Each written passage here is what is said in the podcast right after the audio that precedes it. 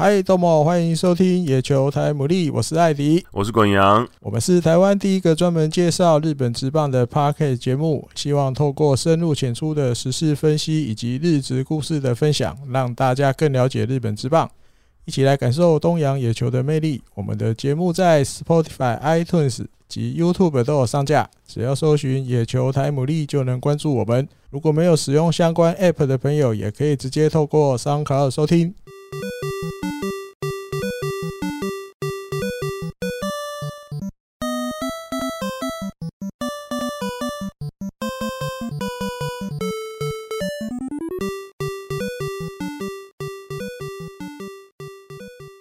哎，欢迎收听第九十七集的《野球台姆利》。哎，好久没有见面了呢，哈！真的，真的，最近真的是真真的太忙了。嗯，对。然后我自己也有什么打疫苗哦。对，真的，所有事情都掺和在一起。因为我我我最近可以的录音时间，基本上艾迪哥都不可以，因为都是一些很畸形的时间。比如说很晚、超级晚的之类，对，艾迪哥现在要早点休息才行。对，被医生警告。对对对对对对。哎呀，所以好吧，让大家等的久了一点。对，最近可能节目出来的时间可能会比较不固定，不过尽量了，尽量我们还是希望可以维持。虽然说我们都很忙，可是我还是希望尽量可以维持每个礼拜都会有节目了，这样子，毕竟持续做下去啊，不太想要中断，对吧？只是可能中间有时候间隔跨大步一点而已，然后对对对对对对，大家请请大家多多见谅，哎，稍待，请大家多多见谅。好，那我们就进入这一集的节目内容喽。好，好，上个礼拜上上个礼拜啊，因为我们停一次嘛，哦，大概与日本职棒最热闹的不是 Big Boss，我们一定要这样子讲。对对，虽然 Big Boss 的那个的新闻很多啦，可是。确实还有另外一件也很也很重要的事情。对，Big Boss 自己也有讲，好，那一天他就不接受采访，他说：“请大家焦点留在去看 CS，对，去看这个高潮季后赛。”我们就从第一轮，对，我们第一轮先稍微提一下，第一轮稍微提一下哦，第二轮比较重点的，好吧？对对，第二轮我们再时间稍微花多一点。第一轮我们就中央联盟先来好了，好不好？先聊一下中央联盟这边啊。阪神跟巨人，说真的，我、嗯、我没有想到阪神可以在甲子园球场二连败，就是啊啊啊！我我有想过他们会输啊哈，可是我没有想过他们会输的这么感觉很轻松，输的太轻松了。就是我我觉得他们的状况了，当然说他们整体的状况跟巨人队一样，都是在下半季。算是比较下滑的趋势，就这两队都是在下半季比较下滑趋势。可是感觉起来，巨人队应该是滑的更惨的。可是只能说啦，只能说巨人队毕竟还是季后赛的常客，他们可能确实在这种短期比赛的调整，可能真的是比较好一些。嗯嗯嗯嗯，对，所以我觉得阪神很可惜啊，好了今年的三分之二。然后最后三分之一真的是不太行，我觉得很可惜。我们差一点点就可以关那个，就是看到关西内战了。因为另外一边的欧力士很争气啊，一路上来跟鬼一样，对不对？对，很可惜啊。不过我觉得，就像一些阪神球迷，我觉得其实阪神有些球迷，就是我看一些阪神的讨论版啊什么的，我觉得阪神球迷还算非常理智诶、欸，就是。他们大家都已经觉得说，哇，今年其实打的已经足够好了啦。就是虽然说很可惜没办法打进日本一，可是今年成绩确实让蛮多人算是蛮满意的。毕竟前半段真的打得非常好，那下半季的失速当然也伴随着一些投手阵容上面的疲乏，然后再加上佐藤辉明整个状况真的是差太多了嘛。那少了一个主力打者，前半段打得很好，主力打者被影响也好像也很正常。那所以我觉得，就新人嘛，第二年再持续的好好的调整一下，我觉得未来还是非常可期的啦。今年出来这么多新人，你看佐藤将司，然后中野，然后又佐藤，很多新人都冒出头了嘛，对，所以还是值得期待的。那再来另外一个联盟，另外另外一个联盟，这个谁谁跟谁？罗德跟罗德对乐天，乐天，嗯，乐天这个真的是，哎、欸，怎么说呢？嗯，只能说罗德确实是在下半季的时候，整个他们的韧性就跑出来了。我觉得，那这个系列赛打的比较焦灼，对，比较焦灼。那第一场比赛也是最后再见胜嘛，对，最后再再见胜。第二场也是战成平手，那因为赛制的关系。所以乐天就无缘了嘛？对，那我觉得这就比较可惜啊，因为确实是日本职棒的季后赛赛制，很多人会觉得对于战绩好的队伍也太优势了吧？对，确实是在有 CS 以来啦，有 CS 以来，也只有一次有人从第三种子拿到日本一过，那就是、啊、嗯，就是罗德，罗德自己，对，就只有一次而已。那从第三种子，然后打赢第二种子，进入第二舞台的，其实也就四次而已。嗯哼，所以说真的，这个赛制确实对于第三种子来讲是非常的不友善的。可是我觉得这也算是给季赛战绩好的队伍一些保障啦，因为毕竟如果对，如果他打的很好，季赛打的很好，然后突然季后赛莫名其妙就输掉了，我觉得很难接受。那打季赛要干嘛？对。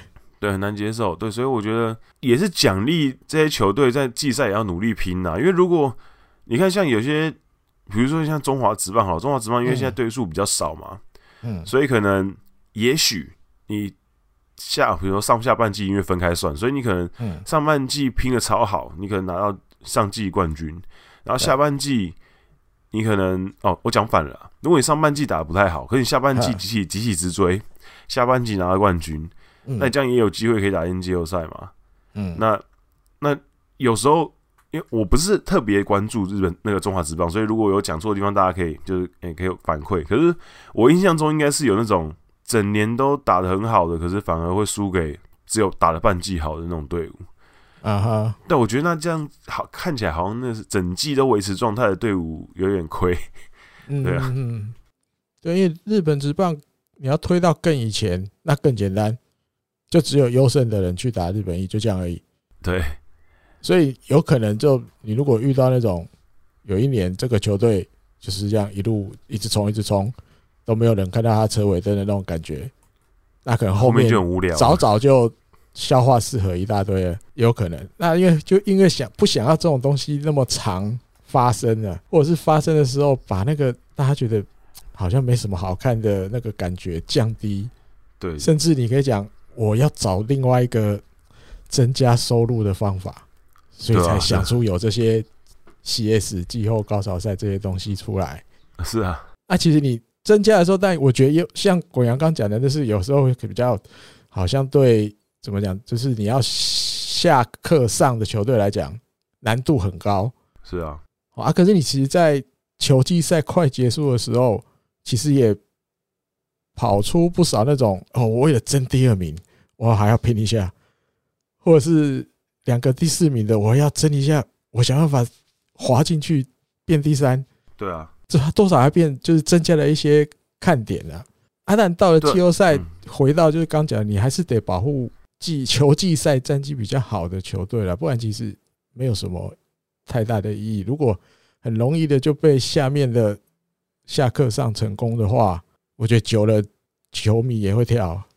对啊，就是就是每年都下课上，就是我觉得是一个话题啦。因为比如说像，比如说像过去，像艾迪哥刚刚讲的，有些队伍可能为了哦，我最后要拼一把，滑进去第三名，进入 A 段班，然后我要努力一把这样子。嗯，那当然 A 段班、B 段班这个称呼其实以前就有了，可是以前以前的 A 段班其实没有鸟用啊。你打进前三名，你可以干嘛？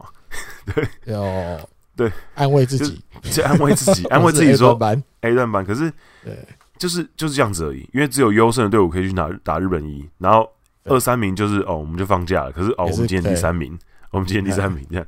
可是现在的 A 段班是有实质上的用意的，就是你打进前三名，你至少有一点点，你可以用自己的双手去创造奇迹，就像罗德那样子，虽然只只发生过一次，可至少有一点点机会嘛，至少不是提前放假，没错，嗯，对，所以我觉得还是有它存在的价值。那当然，你说未来还有没有可能会更改这个赛制？我觉得一定会啦，一定会，因为如果照顺利的话，未来很未来日本职棒一定会走向针对。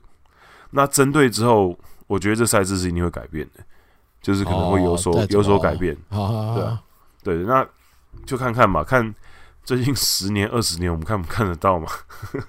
来不来得及针看到针对啊？对，对对，因为他们也因为他们讲针对也讲了很久了嘛，我们也不确定我们到底能不能真的看到。对，那个。听众，你才十几岁的，你们机会比较大。对对对对，我们已经四十几了，有点懒了。对你，你你你那边还来得及，十几岁的有希望。啊对对对对，对，我们我们真的是没办法。嗯哼，对，因为其实我这边可以稍微跟大家分享一下，就是目前啊，我刚刚讲的罗德，罗德那一次是就是呃，号称史上最大的下课上，二零一零年的时候，嗯。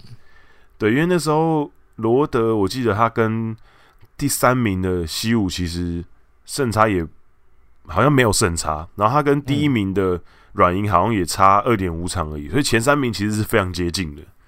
嗯哼，对，所以相对来讲，他那一年下课上的难度来讲，没有没有这么悬殊，因为毕竟其实战绩是非常相近的啊。对，所以可是他就是那那是目前为止最唯一一次嘛，所以真的很难，因为。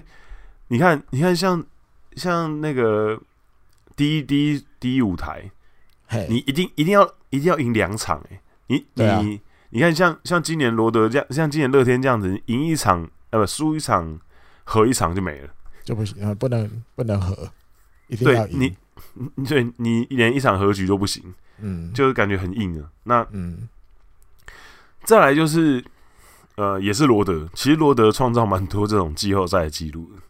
就是他那时候，二零零五年的时候，艾迪哥不知道有没有印象？他那时候第二名吧，然后就那一年软银非常强，那一年软银的胜率好像快七成，季赛季赛胜率六成六多，然后罗德第二名，嘿，然后也是六成多胜率，然后第三名的西武其实好像胜率不到五成，所以基本上就是两强对决，对。然后那一年其实就在季后赛打的就超级好的，整个季后赛好像好像呃四连胜吧。他然后他那年好像最后嗯在日本一的时候对上阪神，就是他打赢软银之后，然后日本一对上阪神就是直接四连胜横扫。哦，后面这个我就有印象。对，就是 对啊，所以。就是罗德队蛮常会创造这种奇迹的，所以可今年可惜没办法，他们遇到跟鬼一样的欧力斯。OK，这个等一下再聊。对，好，嗯，补充一下了，因为越聊越越歪了，比较没有聊到乐天跟罗德这两场。好好好，因为给我的印象啊，我来讲，给我的印象就是大家还是不能忽视全垒打的魅力，尤其那几个今年全垒打数很少的球队。是，你有长打，还是有这个怎么讲？一来除了可以短时间内，比如追平战局，或是超前一分；二来那个士气就起来了，对吧？像第一场那个 H 巴利亚，对，那第一球还直球挥棒落空，而且是很明显跟不上那个直球。嗯，然后全世界连那球评都觉得，诶，第一球直球是差这么多，timing 差这么多。应该再塞直球，应该问题不太大。再塞，当然第二球有比较进来一点点，然后偏高，一棒轰出去，那个球棒甩到跟天空一样高了。嗯，因为整个罗德气势就起来了。啊，第二场也是啊，第二场本来罗德算是在追赶的情况吧，对，到第七局，马挺，蹦，又一发追平。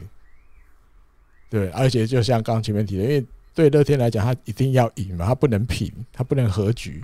对啊。可对罗德来讲，哇，被我们追到四比四了，我后面就差八上九上收起来，我们也等于就赢了嘛，就进入下一轮了。嗯、对，所以给我这这个第一轮给我的印象最深的就是长打的魅力。虽然绝大部分的球队我觉得都有长打魅力，就是少数比较中日、比如日本火腿 这种长打力缺乏的，你就会看了你就会流口水，就觉得对，有长打能力多好，就算打击率没有到很高。哦，没有两成多，可能就一发的机会。对，你一发，你让他冒到一次，又是关键的时刻的话，哇，那个气势就不一样了，战局就扭转了。对，而且对于投手来讲，好，一个三成的打者跟一个两成三的全垒打者，嗯，我相信感觉还是蛮不一样的。就是我我相信投手不会觉得两成三的长打型的打者会比较好对付。不见得，对啊，不见得对，不见得，因因为你当然他打击率比较低，可是你只要被他猫到，他的伤害可能会比三层的更高嘛？有可能，对啊，就像刚刚前面提的这两个洋将一样。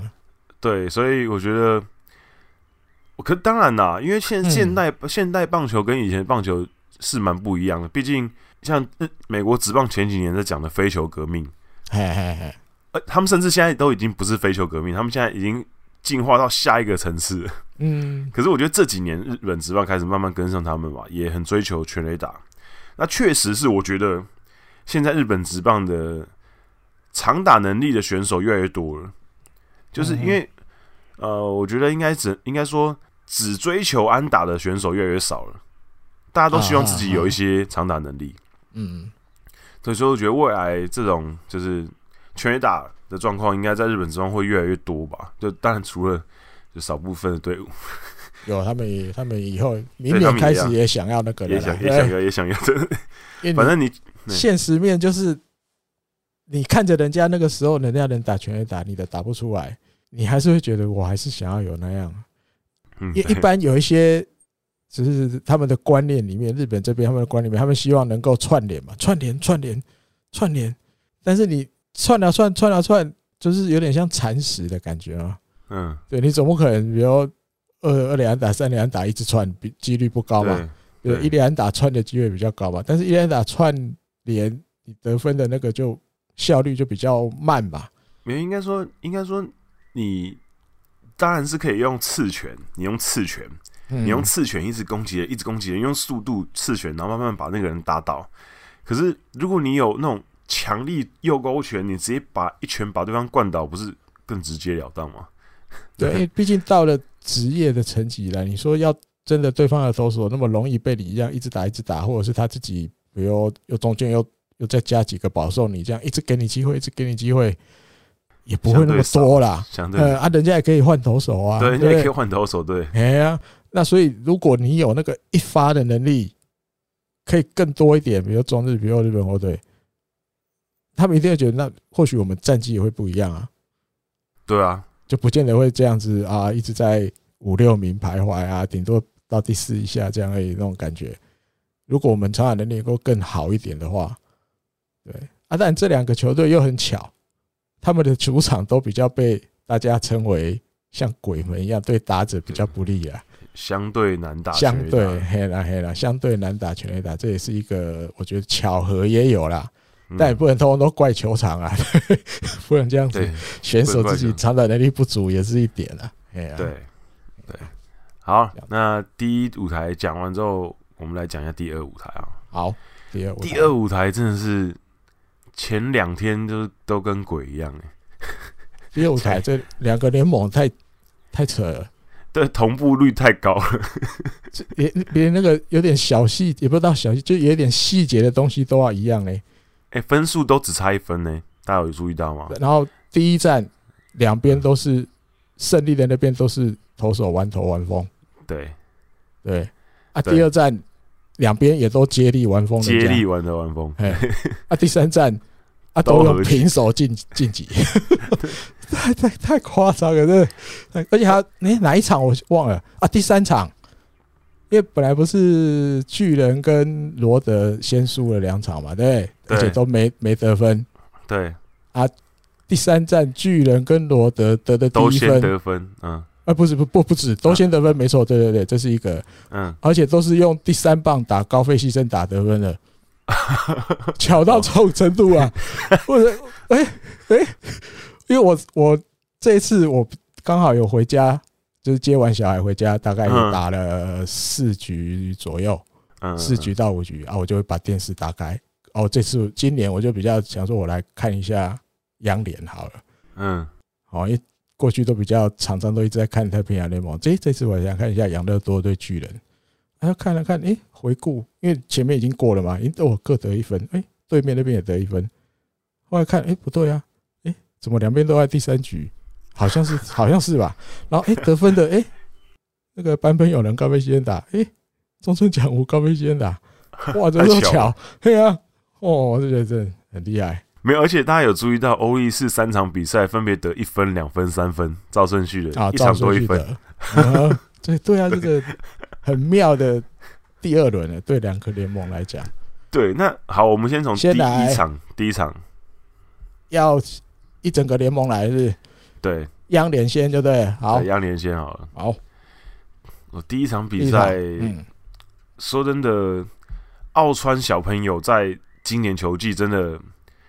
完全不会输给他的那个同梯佐佐木朗希啊，就是关关注度啊。虽然说佐佐木朗希的关注度很高，可是奥川今年真的是展现出来未来要接班王牌投手的架势。虽然说今年很可惜没拿到十胜，嗯，可是整体表现真的是蛮稳健的，算是没有没有辜负当初大家对他的评价，选秀的评价就是完成度很高，然后即战力确实现在看起来。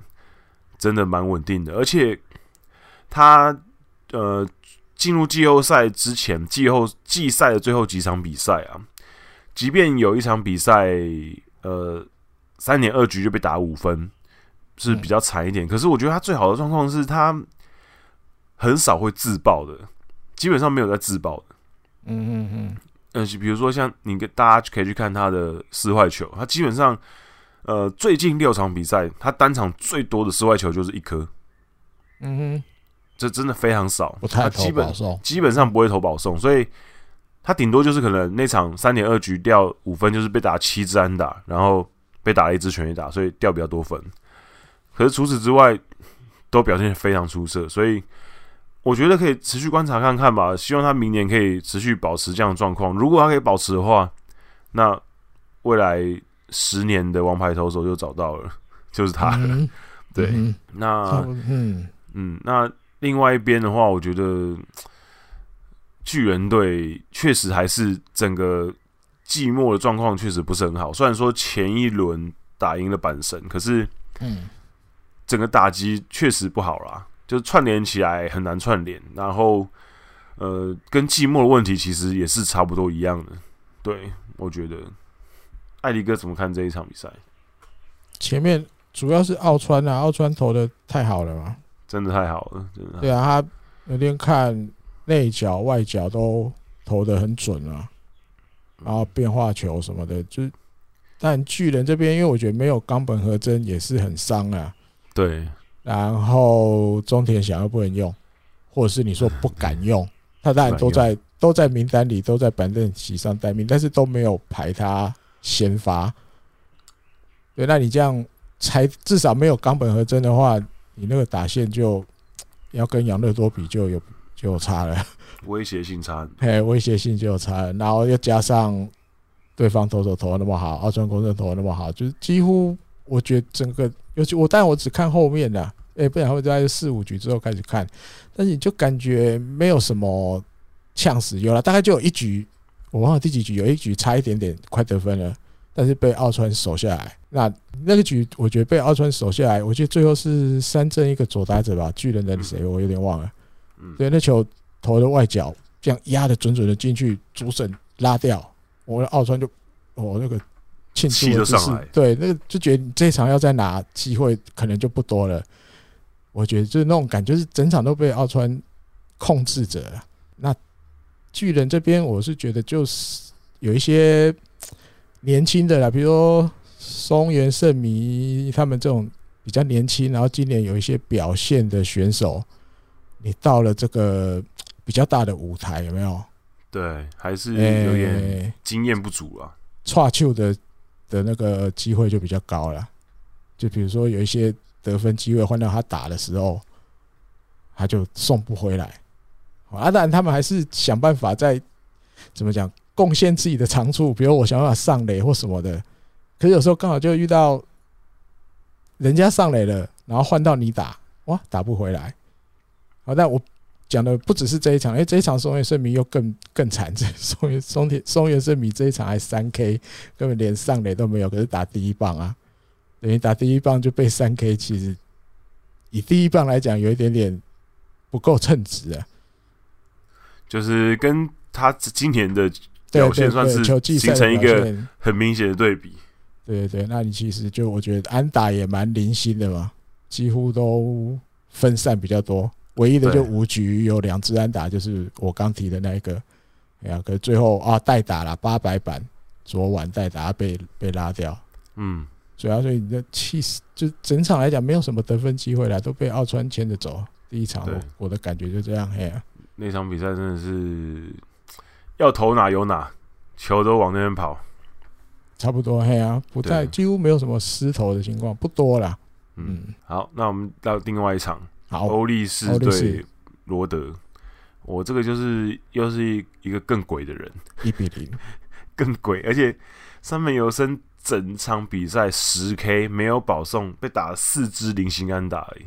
对，要比奥川光生更少。奥川被打六支，他是被打四支。而且重点是，这四支零星安打集中在前四局，一局一支。然后从第五局到第九局开始，没有人再可以上垒了，没有人再可以上垒了，就不知道一垒垒包长什么样子了。嗯哼，而且差差一点点呢，就是三本差一点点就可以达成那个。就是全员 K 哦，全部都被他 K，对，就差了加藤将马跟迪野贵司没办法 K 先发阵容啊哈，先发里面、嗯、就比较可惜，不过也真的很猛啊。那个山本游生今年的表现确实像季像其实从季末开始吧，嗯，就开始有很多风声说，哎、欸，山本游生是不是要去美国职棒啊？梦成这样子啊。然后已经有开始一些风声说啊，美国那边的报价，三本游生这种表现至少是年薪破年薪破一千万美金的等级，甚至更高。嗯，嗯对，没有，因为其实以现在的薪资水平，一年一千万美金，说真的也不算太高了啊。对啊，对，对，可是山本还很年轻啊，罗德应该呃欧力士应该不会这么轻易的就这么早放他走，应该还会再待个几年吧。我觉得至少要待个两三年吧。嗯，再让他走，对啊，至少看今年有没有机会拿日本一嘛？对，啊、如果有拿到，或许拿到了可能快一点，哎、欸，拿到了可能哎两、欸、年，然后两年就让你去，没拿到可能稍微再拼一下，嗯、啊，对。那其实这场比赛其实就是输在三本由伸，因为你说罗德有什么问题吧，也没有，他们投手石川石川部七局一失分，你说他投的不好吗？投的很好啊，嗯，然后。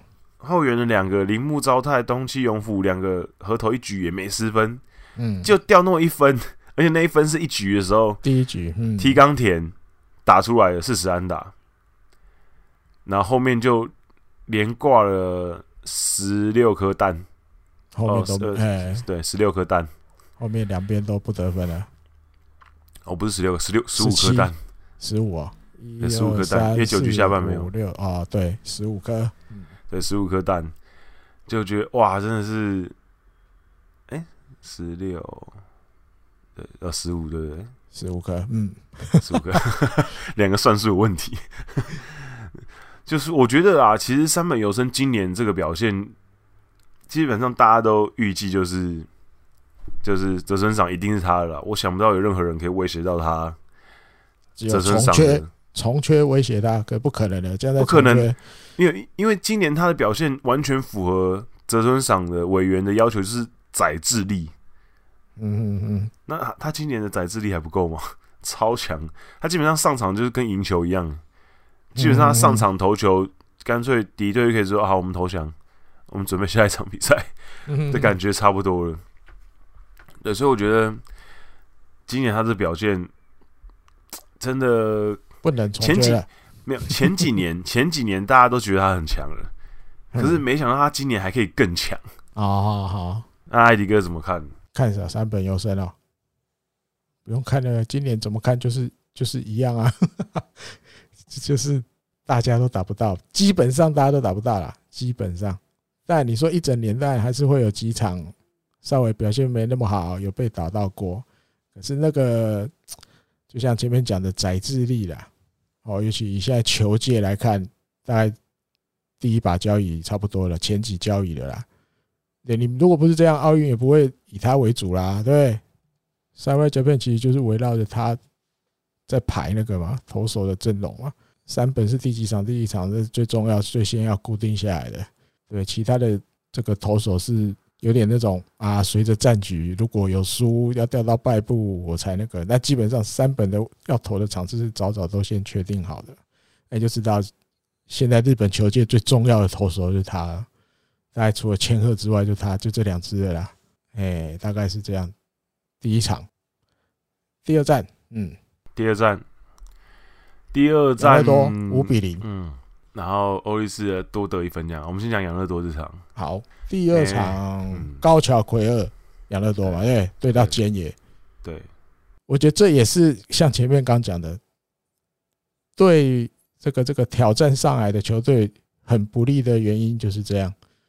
因为其实菅野这一场要在先发，其实好像也才中四日而已吧。那对啊，对，基本上就是休息的天数一定会比较不足啦。我觉得这也是一个一个点。那但你要说，如果对，如果巨人的先发投手深度可以再深一点，你就不用急着那么快要把菅野再推出来。可是我觉得，因为没办法，球队的现况就是这样。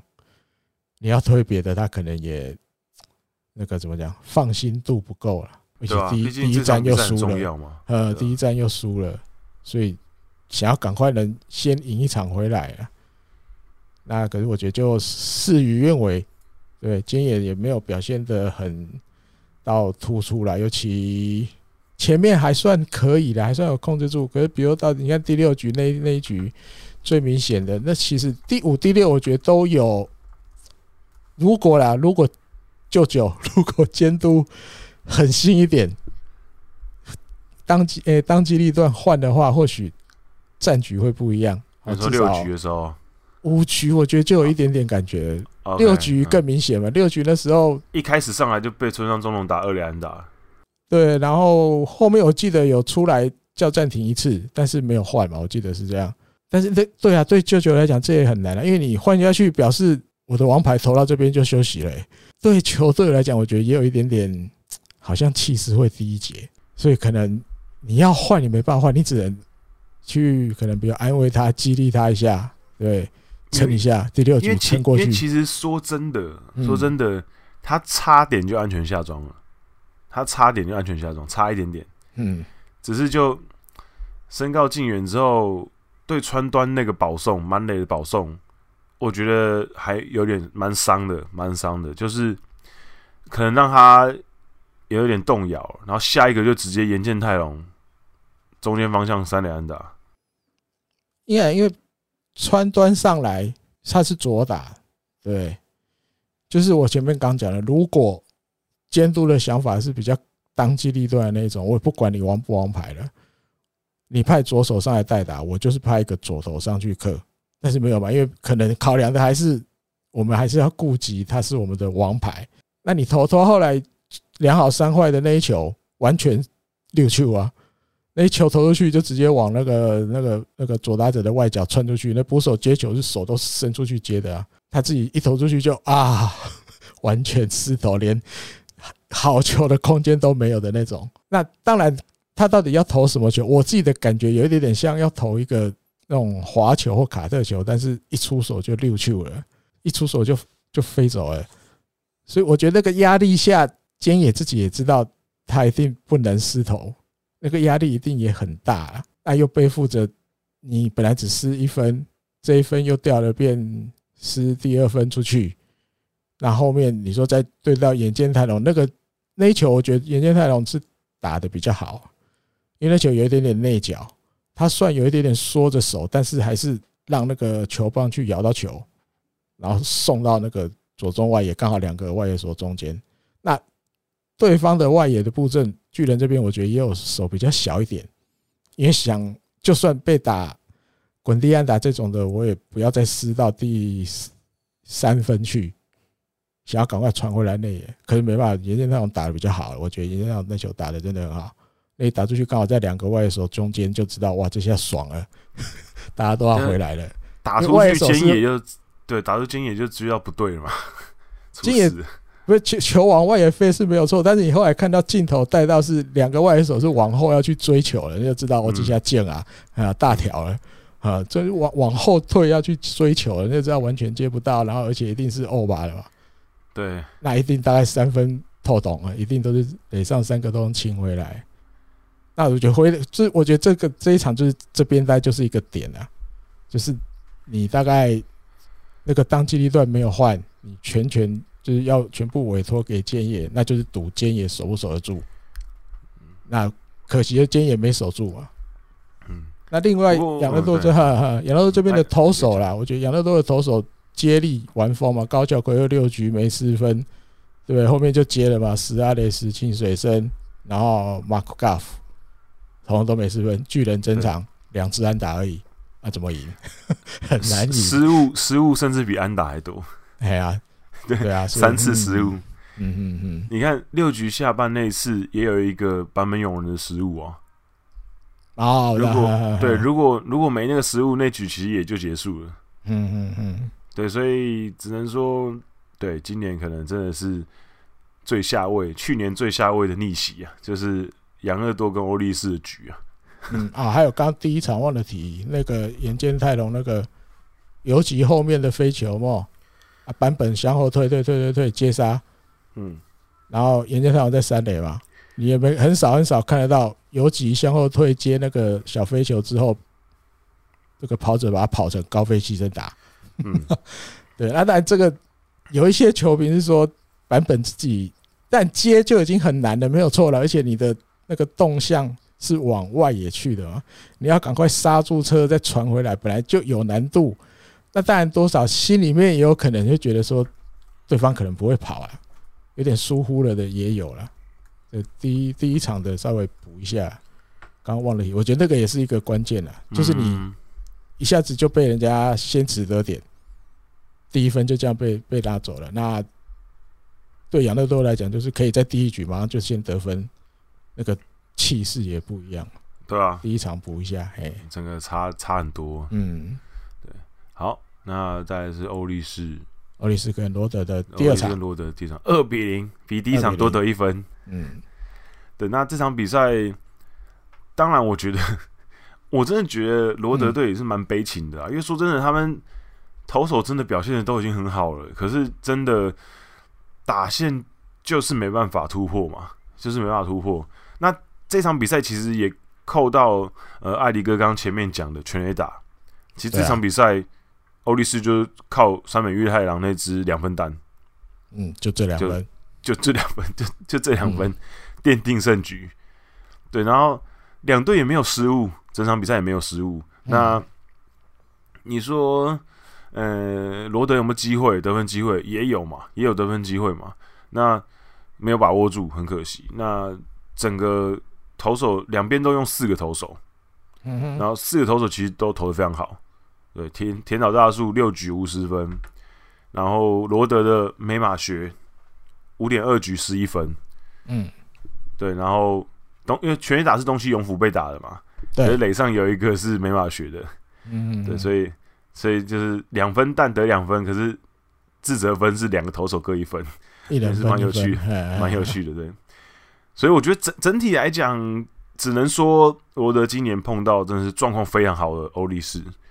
他们跟央联那边的状况比较不一样啊，央联那边状况是明显养乐多真的状况真的是比较好，嗯哼，就是巨人队就没怎么打过，打的也没有这么出色，可是这边太平洋联盟这边就是罗德打的其实蛮好，投的蛮好的了，可是打击真的是打打不到，我觉得是比较可惜的。然后呃，差不多这样的。艾迪哥这场有没有补充的？这一场主要就你讲的。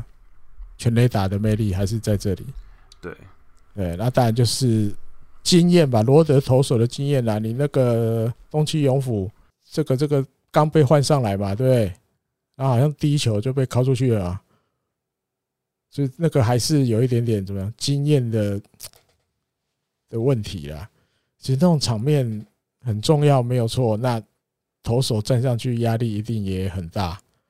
好啊，然后又僵局零比零，对，那个那个第一球你到底要怎么投？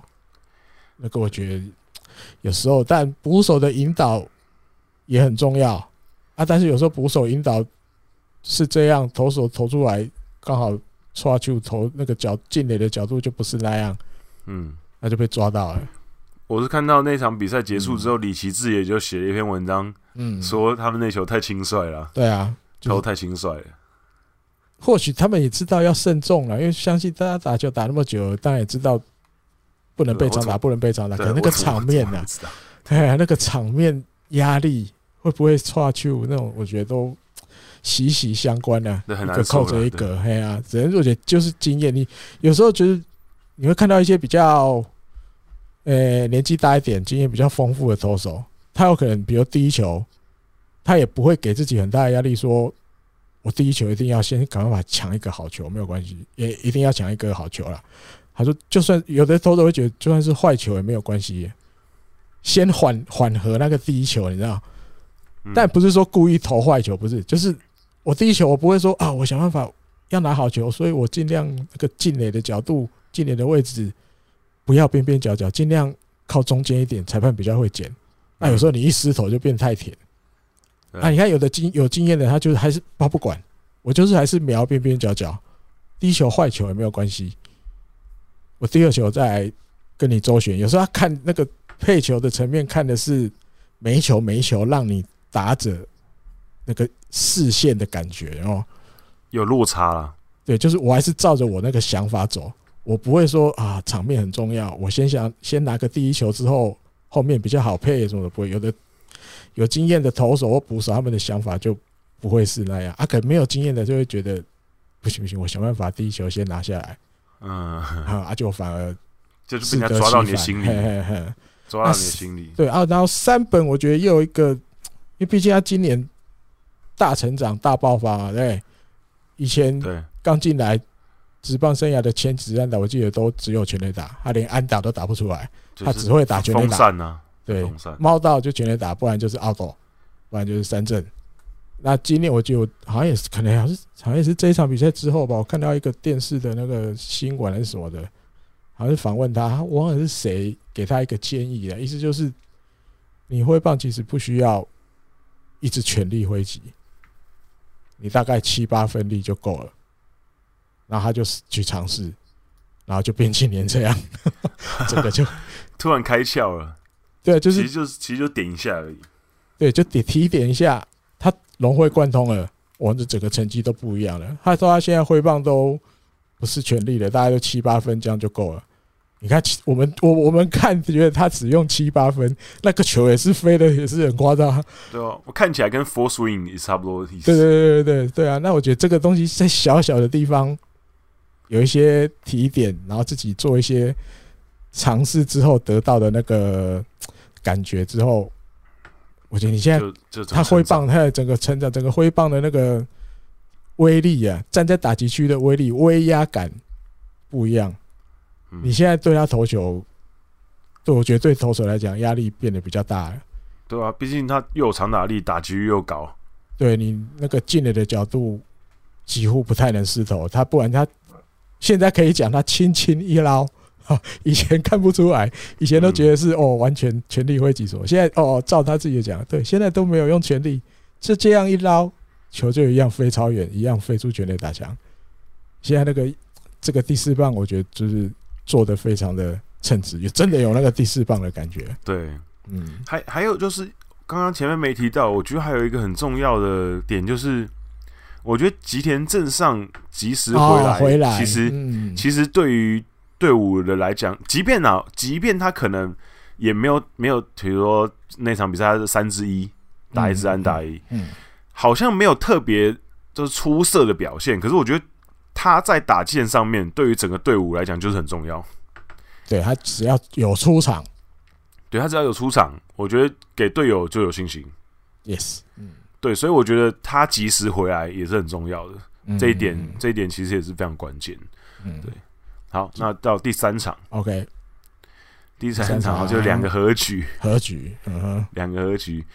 中央联盟这边呢，真的是巨人队先得分了。那其实这一场比赛也有一个，就是大家比较在意的点，就是冰士格六局、哦、六局投完，嗯，投了八十球，嗯，其实投的蛮好的，而且他其实也没有被打出几支安打，对，不多，嗯，他，他好像前面六局只被打一支安打而已，对，压制的蛮好的，嗯，对，然后而且八十球。所以大家就开始讨论说，七局为什么要把它换掉？嗯哼，因为 De La Rosa 一上来就那局就失两分了嘛。对，对，所以当然这个也有一点点结果论，因为毕竟 De La Rosa 其实一开始是先抓到两个出局数的。嗯嗯，然后被打了一支安打，哎，被打了一支安打之后，然后牺牲打。然后打者在二垒，然后这时候近远的川端，然后又保送了岩见太隆满垒，满垒之后换中川，中川就第一球就被青木玄君打了一支两分打点的安打。嗯哼哼，对，那大家就开始讨论说，哎，那宾士哥为什么不能继续投？至少投完第七局嘛，你七局投完，八局再放中川浩太嘛，让他投一个好好的完整一局，然后九局再换谁这样子。也许这场比赛就赢了嘛，嗯哼，就有机会赢了。对，只不过就是这种事情就没有如果。所以其实赛后很多人在讨论说这个换头的时机。当然，这个系列赛袁成德被喷的地方被喷喷的地方没有少啦，就是大家都一直批评他嘛。可是我觉得就就像我们刚刚前面讲的很多事情，比如说像之前那个相信坚野，对，那像这场比赛他就是相信自己的中继牛棚嘛。嗯，那状况截然不同啊！你看上一场比赛是先发投手，他相信先发投手，让他继续投，然后出事了。对，然后这场比赛是他相信牛棚，然后让牛棚上，然后牛棚出事了，出事了。嗯，对，所以你说这个就是很难说啦，我觉得很难说。对，所以我觉得大家可以做一些讨论，可是我觉得棒球就是当下的事情啊，一瞬间的事情，真的很难讲。你说这个，我觉得也是。多少还是跟经验有关，尤其像刚刚讲这个失分的那一局，尤其被青木宣清，因为换到青木宣清打，所以原则的好，我要换投手，我要换一个左投要来克，对，换这个我大概也是正中里面我最信赖的左投，中继里面中川浩太上来，嗯，第一球有一点点外角，可是可惜的就是偏高，那你遇到青木这种。经验非常丰富的打者，我觉得他头脑里面也都知道，这个时候我最重要的是安达，他根本也没有要打长打。他你看那个球，他左投手投出来往外角去，他就是，当然缺点就是偏高，他就很顺势，啪就打到左外野，左外野手前面落地安打。嗯，就是有点像前面提到那个东区勇辅的 case，那个第一球到底要怎么投？对，很有学问。你尤其对到这种比较有经验的打者，他那个场面他根本也没有要球上打，他只求一个好打的球来，你就真的来，我就顺势啪就打去左外野，很简单。就是你看那个青木那球，我觉得他打的超简单，就是用啪就直刚好来了，就啪就顺势打去左外野，就这样就两分就进账了。就是那个第一球真的有时候很难，场面又很重要的时候。就像我前面有的就宁愿我还是压反手法，我就压低，就算落地也没有关系。好，一坏球，那我再来，那个感觉，有的经有经验的投手真的就是会照自己的那个走了。你越想要抢好球数，有时候反而适得其反，就相同的东西又重复再讲一次，很可惜。这第一球就被打，我觉得真的都很可惜。投手那个第一球，嗯，就一个博弈嘛。就是，这也不是要搏啊，他也不是要去跟他赌啊，就是我想要赶快拿好球数，可是就会失投嘛，就是球进来的角度一定都不是他们当初想的那个角度，然后都被打者抓到了。对啊，对啊，所以就是就像艾迪哥刚刚前面讲的，如果你可以就是顶住压力，你相信自己的能力，嗯，嗯你顶住压力，第一球反反反向思考，你第一球先塞坏球啊，也不是一定要塞坏球，就是我还是走边边角角角的，对。对，有当然最好，没有没有关系，因为我的整体的配球策略可能一定一定好是这样，我们怎么对付这个打者，嗯，啊有的没有，有的比较。我是想要赶快拿一个好球啊，往往有时候又失头，就可能球会偏高，对对对，就很可惜嘛，嘿啊！而且那个那个点都是胜负，就是左右了这一场比赛胜负的关键嘛。前面三本裕太郎那个也是吧，没错啊，青木这个也是嘛，对啊，这个很好玩的，就是看第二轮两队，呃，不，两队两个联盟这四队，我觉得。真的很好看，这一次第二轮的两边的比赛三场，我觉得都都蛮好看。虽然我都主要在看那个那个那个养乐多这边的，嗯，嗯，但是整个感觉艾迪哥平常比较少关注央联，对啊，想说今年来嘿关注一下央联，嗯，好，好，那再来是欧力士场。欧力士哦，这个我后面有看，因为他们打的比较慢。对，最后去了那边打完了，他们还没完，所以我转。最后真的很戏剧化，因为最后九局下半的时候，嗯，最后上来打击的是前一局上来带手的小田裕也。啊，你说最后一个人？嗯，对，最后一个人是，你看他那时候是一二垒有人落后一分，然后轮到上一局上来带手的小田玉也。小田玉也他今年整个球季只打出一支安打而已，因为他主要是带手嘛。对，因为角色不同了。嗯，对对，他今年球季出赛了一百零一场，看起来还蛮多的，可是他打席只有十八个。对，几乎很少打了。嗯，对，然后十八个打席里面就一支安打，然后一个雷打，等于就是一支一连打。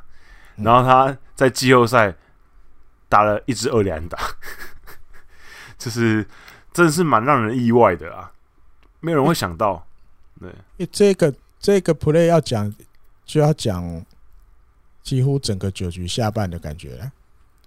对，只是我我稍微比较好奇的是，嗯，他们在这个 timing，嗯，没有选择把那个时候板凳上唯一剩下的盾弓换上来代打。有啊，站在旁边了。对，可是镜头我照到，嗯，对，可是没有上来。对，没有，因为那个场面觉得可以，对不对？不不不，那个场面是因为罗德换守护神上来，对，然后主要是我觉得第一个啊，第一个要对到 T 冈田，而且拿到良好球了，嗯，但是你没有想到 T 冈田跟那一颗往下掉的那个变化球跟的那么好，过不去，跟他过不去，硬要打，不是不是硬要打，就是 T 冈田跟的很好，顺势把他带成右外野平飞安打一垒。嗯，对，就是你正常来讲，如果能够把 T 冈田解决这一局，可能对益田职业来讲就好手很多了。可你好不容易也拿到良好球，居然那个要跟他胜负的那个球，T 冈田根本心里面也没有要长打，我就是好好的把球跟好，崩先上垒就最重要。反正我们追平了就晋级了嘛。因为那时候欧力士才落后一分嘛，三比二。哇，第一个打者上垒，然后换第二个换安达辽一。因为正常来讲，我我的看我的感觉刚好这个九局下我已经转过去了，看得满满的九局下看得超过瘾，可能也就是因为看了这半局就觉得整个系列战都好看，也有这种可能。好，换安达辽一，我相信欧力士一开始是跟大家想的一样，他们还是要保守，我就把这个一垒跑者送去二垒，哦，因为后来换代跑了嘛，换那个山竹，第一球可是安达没安达没有点成功啊，安达没有点成功。但是我觉得在罗德的手背上，一定透露的讯息，让欧力士知道了。嗯，简单讲就是三垒手冲的很快，因为全世界都觉得啊，你一定要触及啊！这啊，照我们这个日本人打球的剧本，小球这种呛死一定是先送到二垒，等一支安打冲回本垒追平，我们就进日本一了吧。对，哎，没有错，哎，对你第一球也是下触及战术没有错，只是安安大了一点失败。嗯，啊，第二球。罗德这边一定觉得一定还是点啊，对不对？对，所以他的三垒手其实也那个那个谁，那个那个三垒手藤冈，他其实也一开始那个球要投出去了，一点球要投出去，因为安达的姿势，他不是一开始棒子就横在那边，不是，他一开始是准备打击的姿势，然后才左手出投出球的时候，他才改短棒，只是第一次失败。嗯、那罗德这边一定以为啊，第二次也是这样，你一开始也是准备打击的姿势，等到投手要投球了，你就会把短棒端出来。因为重播的画面有照到藤冈已经往前跑，突然发现我靠，抓在。怎么安达没有横棒子没有横起来，他才想要赶快刹车，可安达就棒一抓到那个球，刚好也偏高一点点，直接打了三游，因为三游一个大洞，因为守备的战术一定讲好，那个 H 巴利亚也顺势就已经往二垒移动了，你知道吗？就是那个面对欧利斯要短打，我们的内野怎么跑位怎么布阵，H 巴利亚也有轻忽，他等于有点，我就已经先准备要往二垒去了，反正我都觉得你们一定是触及嘛。所以就让三游漏了那么大一个洞，安达就啪就刚好打在这个洞里面，然后变一二垒有人。啊，一二垒有人之后，一定有全世界都在想，一定继续触及嘛，这更好啦，送到二三垒才一出局，不用出局都可能得到这一分。哎，你没有想到，因为前面其实罗德都有叫暂停，你知道，那野手本来就有讨论第一次了，可能好像讨论的不是很，就是没有沟通的那么清楚。大家还在那边拖一下拖一下，到底还在讲什么那种感觉？所以这个那个罗德这边那个谁特别叫了一个暂停，让那个井口里诶基井里人走上去投球，把大家全部内野召集一下，好，都确定讲好。我就故意用一个暂停，大家把那个那个战术，我们接下来怎么守讲清楚，然后再开始，然后就后面就接着鬼牙刚刚讲的小田上来打。全世界都觉得他一定会触及，对，全世界都觉得他会触及。慢动作重播又给了大家答案，一连手七早八早就冲到超前面，已经冲超过那个那个垒包的一半了。小田都还没打到球，他已经冲超过一垒，就是他的距离已经大概离本垒就是半个垒包的距离了啦。小田又拉这一球拉了超大力，卡波兵。那一垒手根本没有反应时间，球就从他旁边窜出去了啊。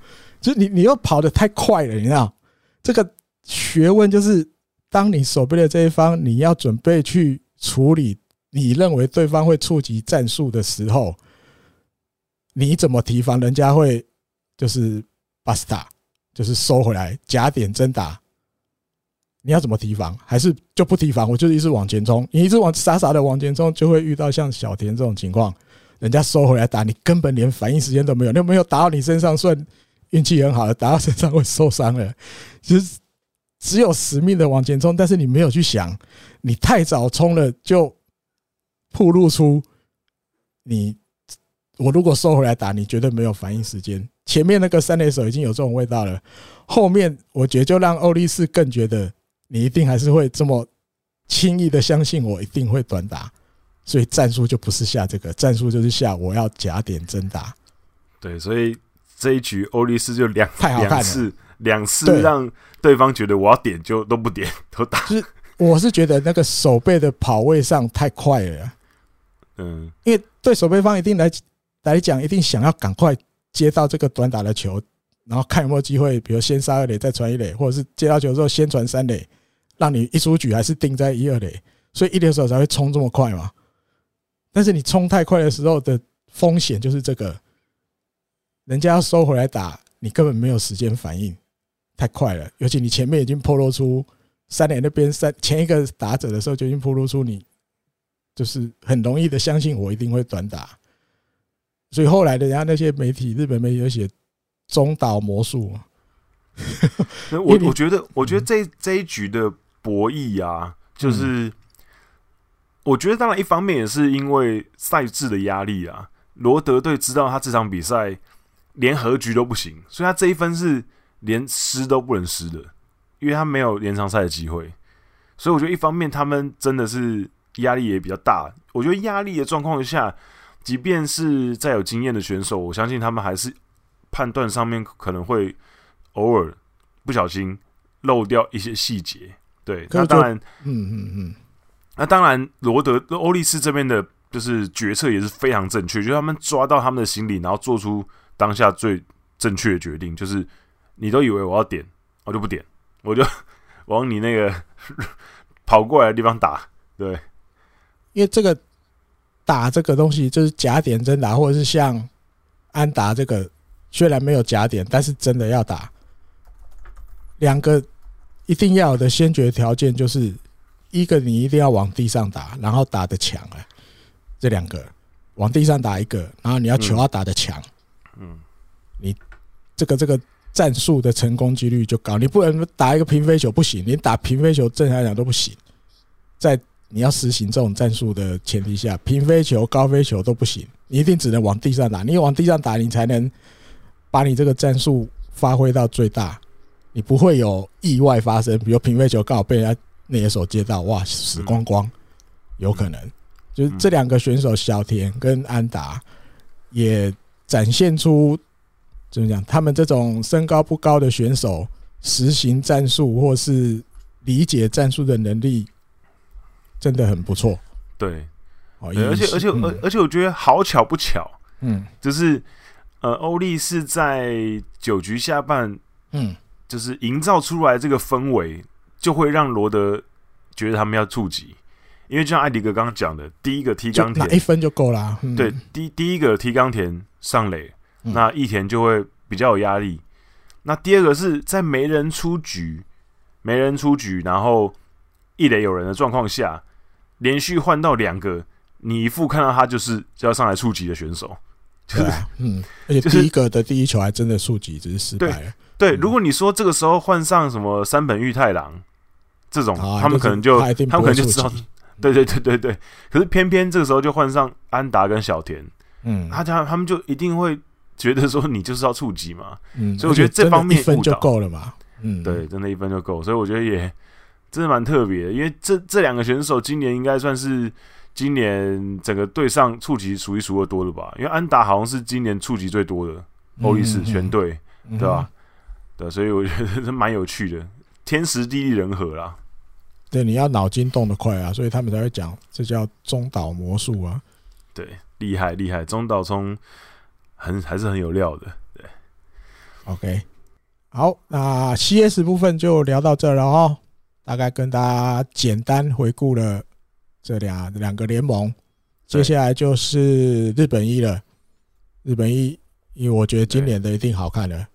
尤其第一场又这么巧，像刚刚前面的，现在两边应该就是山本由生对奥川公生了吧？奥川公生对哦，那就第一场就很有看头了。两个在上一场都玩疯了，这看看看会不会直接就进入延长赛啊？直接从延长赛开始打的。假设前面挂了十八颗蛋，从第四还不行啊？今年就没有延长赛啊？今年九局就九局了。没有没有，日本一有延长赛啊？对，没有延长赛吗？他赛制是这样。对，日本一有延，日本一有延长赛。哦，就只有日本一有而已。啊哈，对，所以可以期待一手，期待一手，直接 pass 啊，直接前面都省略，大家不用浪费时间这样。对对，到时候日本一是二十号开始嘛？我们下一次下一次录音的时候，应该哎，可能还没开始打。还没开始打，我说我们可以做个前前瞻这样子，对，确定确定。二十没有没有不是，我说如果还没还没录还没录的话，如果还没录的话，对，OK，好，好，那先这样子，下一个。好，再来下一个话题，来关心一下台湾选手好了，好不好？刚好龙龙，对，这阵子新级数还没推出之前，王柏融跟杨代刚，王柏融是确定的啦，对，已经。日本火腿球团那边已经正式宣布续约了。对，那杨代刚这边是还没有正式宣布，但是率先报的是日刊体育，他已经先讲了，就是巨人这边有意，就是希望跟杨代刚。另外，他新闻里面另外一个提到就是中岛宏之这两个在队上已经算老将的选手，巨人这边都有意愿要跟他们继续签明年的合约。那我们就。针对台湾选手就好了，好不好？王柏龙跟杨代刚，对，都续留，都续留原球队，因为这个在整个球季过程当中，大家也是台湾球迷讨论度很高的嘛，到底会不会留，还是啊走定了啦啊，都安内啊，哎，我们就针对这两个选手，好，对，王柏融先，王柏荣，王柏荣留，我是丝毫不意外啊，啊，真的吗？因为因为我当初就觉得他应该会留吧，就是，嗯嗯嗯，好，感觉我想不，嗯、我想不太到，就轻易把他放走的原因，就是我觉得你，你都已经花了三年的时间了，嗯，而且你也可以明显的看到他其实有越打越好，嗯、那再加上他其实找他去，一方面当然也想要吸引台湾的球迷嘛，那前两年都没办法吸引到，嗯、那。你为什么不再试一年呢？如果他明年打的又在进步了，比如说今年是九支全垒打四十八分打点，那如果明年进复成比如说十五发全垒打七十分打点，那感觉也是一个合格的洋将吧？嗯，那试试看。那如果还是打的不行，那 OK 好，那我们可能真的就谢谢再联络。对，那所以我觉得，我觉得，我觉得续留一年还算蛮合理，因为他的合约。就是钱一定会少嘛，减少一点。那我觉得花个五六千万是一个七千万哦，七千万，嗯，七千万，然后哎，是一个，也许可能明年打出来之后，哎，刚好呃旅游解禁了，哎，刚好台湾球迷又可以来了。那如果啦，我觉得就是赌一个机会嘛。如果打出来了，未来新球场出来之后，哇，台湾球迷也开始会来北海道北北光岛市球场，然后开始看王柏融打球，有一个这个愿景嘛，对不对？所以我觉得，我之前讲的啊，对，花一年的机会，对，花一年的机会试试看，我觉得那你要签两年了，你要到北广岛，你要签两年呢？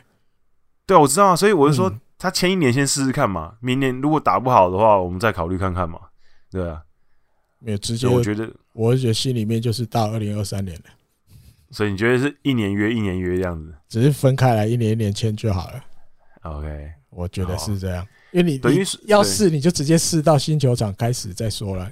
你你二零二二签完了，结果啊，我不要了。那基本上你对新球场的贡献都没有嘛？新球场是离新千岁机场又更近了。他们那时候的那个宣传的那个领带里面也有提到嘛，他们希望也同时也做出一个让全世界的球迷都怎么讲会想要来的球场。那你一来已经又离那个新千岁机场更近了。如果你真的是站在就是考量这个国外哈，比如吸引台湾球迷去，然后以后又可以方便你们来了之后可以赶快到球场，不用花很多时间就可以到球场的前提下，我觉得就一路一路到二零二三，至少到二零二三之后再说。只是对，从明年开始是变成一年一年签的，不是像前面二零一九之前签三年这样。二零一九、二零二零、二零二一，不就方式改变了一下？我觉得是我一开始的看法就是这样了。所以，如果你现在就跟他解约了或什么的，你其实就没有任何意义嘛，因为都还至少到二零二二年打完前都还要再砸黄巨蛋嘛。对对啊，如果真的是要考量这一点，我是觉得就一路至少到二零二三年，只是合约后面会分成一年一年签的。那为什么会这样讲？因为其实日本火腿已经找一个确定来的，已经有一个新洋将了吧，Nunes。对，那摆明了就是明年要来靠全垒打了。因为今年中田翔前面就打不到，后来就走了，对不对？被打人了之后被交易出去，整个长打能力就严重不足。那你新监督上来，你要最快能够有一点点改变，你就是从新洋将下手。我一定要找一个，我期待他能给我们长打能力的选手，也打得到打不到还不知道。对，你要明年球季开打了，他上场打了才知道。这是第一个，因为如果只有两个洋将，就是诶两个野手然后，比如说努雷斯加王柏融，我觉得可能状况还好。但是因为传闻中还有一个洋将，一开始是从那个团野村，他也是像那个。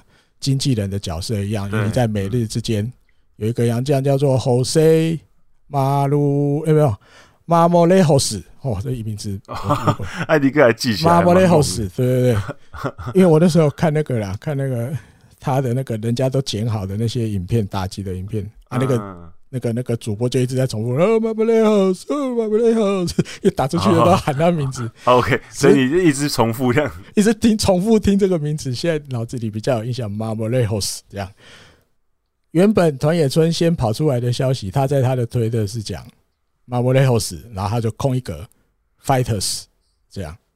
我就想，哇，还要签第二个，而且努雷斯是右打，，Marbleos 是左打，哇，找一个一左一右，然后两个一个当然努雷斯大家都知道嘛，全垒打时机很好嘛，尤其在精英二零一九对不对？那一年靠三十一发。那马布雷霍斯今年在三 A 各项成绩都就是很不错的那一种哦，三成多打击率，二十几支全垒打，七十几分打点那种感觉，然后还拿 MVP 三 A 那边的。但是隔了几天之后，哇，日本这边跑出一个消息，乐天也在调查这一支，嗯，对，乐天也有意愿。哇，那现在就不知道，因为后来这个消息出来之后，整个都停住了。都没有后续了。到我们今天录音这天，十一月已经实施了，都没有后续。这个这个选手到底最后会被谁牵走？什么的，好像都卡住了，都没消息了。对，只是如果万一火腿还是成功拿到了马莫雷后斯，我那对龙龙来讲压力一定就有。虽然在日工杯信我也讲过，如果真的要排啦，我把这三个人同时排上去，绝对还是有可能的，是可以排的。哦，一个 DH，一个一垒，一个手左外野。你要这样子硬排，一定还是有办法排。那只是以正常的情况来讲，这样排的几率不会那么高，除非你这三个都打得下下叫，那就没办法。我一定要想办法把你们三个同时都派上场。但是如果没有的情况下，又加上龙龙，就是这几年，尤其今年给大家的觉得就是对左打比较苦手，哦，对左打打击率很低，对右打不错。哦，对右打不错，尤其雷上有人的时候，得点圈打击率也不错。那他可能角色就可能还是会跟今年比较像。嗯，他希望后面有一个代打，要打人家右打的时候，我再派你上去。可以用上的。对对，我觉得情况大概会是这样的，因为球团现在有新的任务要完成的啦，毕竟换新监督。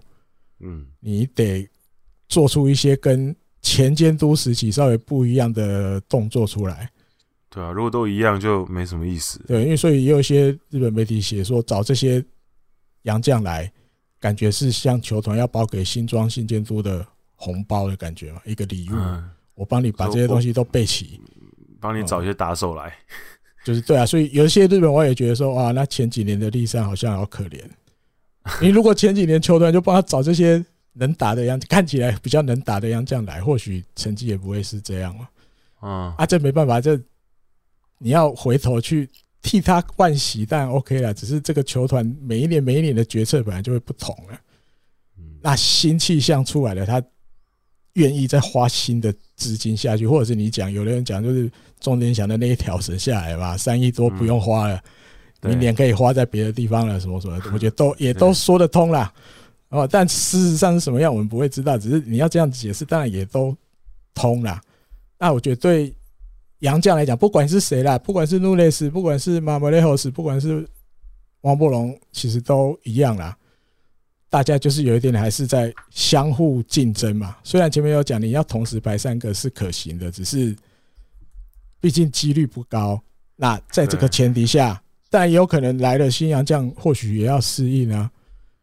那这时候王柏融就有他的优势嘛，他来比较久了，嗯，对他适应的情况应该可能会比这两个新来的好，或者是只有努雷斯，或者是比努雷斯好之类的，这都有可能啊。嗯，可至少我觉得，至少以如果你是愿意留在日本打球的前提下，这当然就是好消息，因为毕竟又有一个机会继续留在日本打了，嗯。啊，只是我觉得有点比较，对啊，我觉得有点比较可惜的是的，因为毕竟，当然，大部分的洋将是几乎都不会留下来春训，嗯，对，因为基本上洋将打完了就回去了，但也有可能跟合约有关了，因为有的洋将是签，反正我就是签到这个球季结束的那一天，你这个球队今年的球所有赛事正式结束的那一天，我们合约就到了。啊，当然你这样子就回国，但都很合理，因为照着合约走。那日本人的合约是要签到十一月底嘛？十二月一号到一月的最后一天，这两个月是没有合约的嘛？啊，所以这些日本人基本上都会去秋训嘛，除了玉成啊，玉成不会去秋训，玉成选手没有参加参加秋训的之外，其他这些可能比较年轻的，或是觉得球团觉得你还要再加油一下的，他都会派你去秋训。那我是觉得，因为我是觉得真的日本跟台湾距离真的没有很远。如果王柏融有留着继续去求训，我觉得可以再多学到一些东西了。对，因为毕竟，嗯，因为你你以杨将来看，对，他是杨将没有错。只是你以另一个层面看，因为台湾跟日本距离就是一来距离近，二来，呃，那个差异比较没那么大嘛。对啊，当然有可能，比如合约就是到那个，那那个就没办法。只是我觉得，如果选手自己愿意，比如跟球团提，我想要多待一个月，对，我想要跟着去秋训，球团应该也会答应啦。我觉得我不知道啦，或许会答应，因为我觉得会拒绝吧。哼，我觉得有那个呛死。没有去，我觉得蛮可惜的。好，尤其刚好，我觉得可能，嗯，也是刚好遇到，因为秋训，你像今年那个新庄来了三天，给大家好多很惊奇的东西，对啊，很多新闻，不是新闻，就是给选手很多新的东西。对对，对于棒球上新闻，那是媒体要写，那是也也也给媒也给媒体很多东西，那是另外另外的东西，那是另外的东西，就是给选手这些指导上。我觉得对这些选手来讲都是珍贵的。你过去十年来大概有没有人这样？立山也不会这样教你，因为他的风格不是这型的。你很少看到立山自己在教选手什么，教选手什么，不会，他都是交给教练去做，对不对？那你看新庄，有时候他就他就会忍不住，他就是会想要去跟你提点、跟你指导、给你建议。那我是觉得龙龙如果有留在那里的话，他也可以多少。得到一些，因为才一个月而已嘛，嗯，那当然对杨将来讲很辛苦的，没有错。你要离乡背井去打球，球季结束了会想要回家跟亲人团聚一下什么的，我觉得这都无可厚非啦。我也不能去要求说不行，你都不能回来，你就是通待在日本，不要给我回台湾，不行，这样太严苛了哦，甚至不人道，也是要让人家回家一下。那我是觉得，如果愿意多待一个月，其实如果球团也愿意让他多留一个月在那边。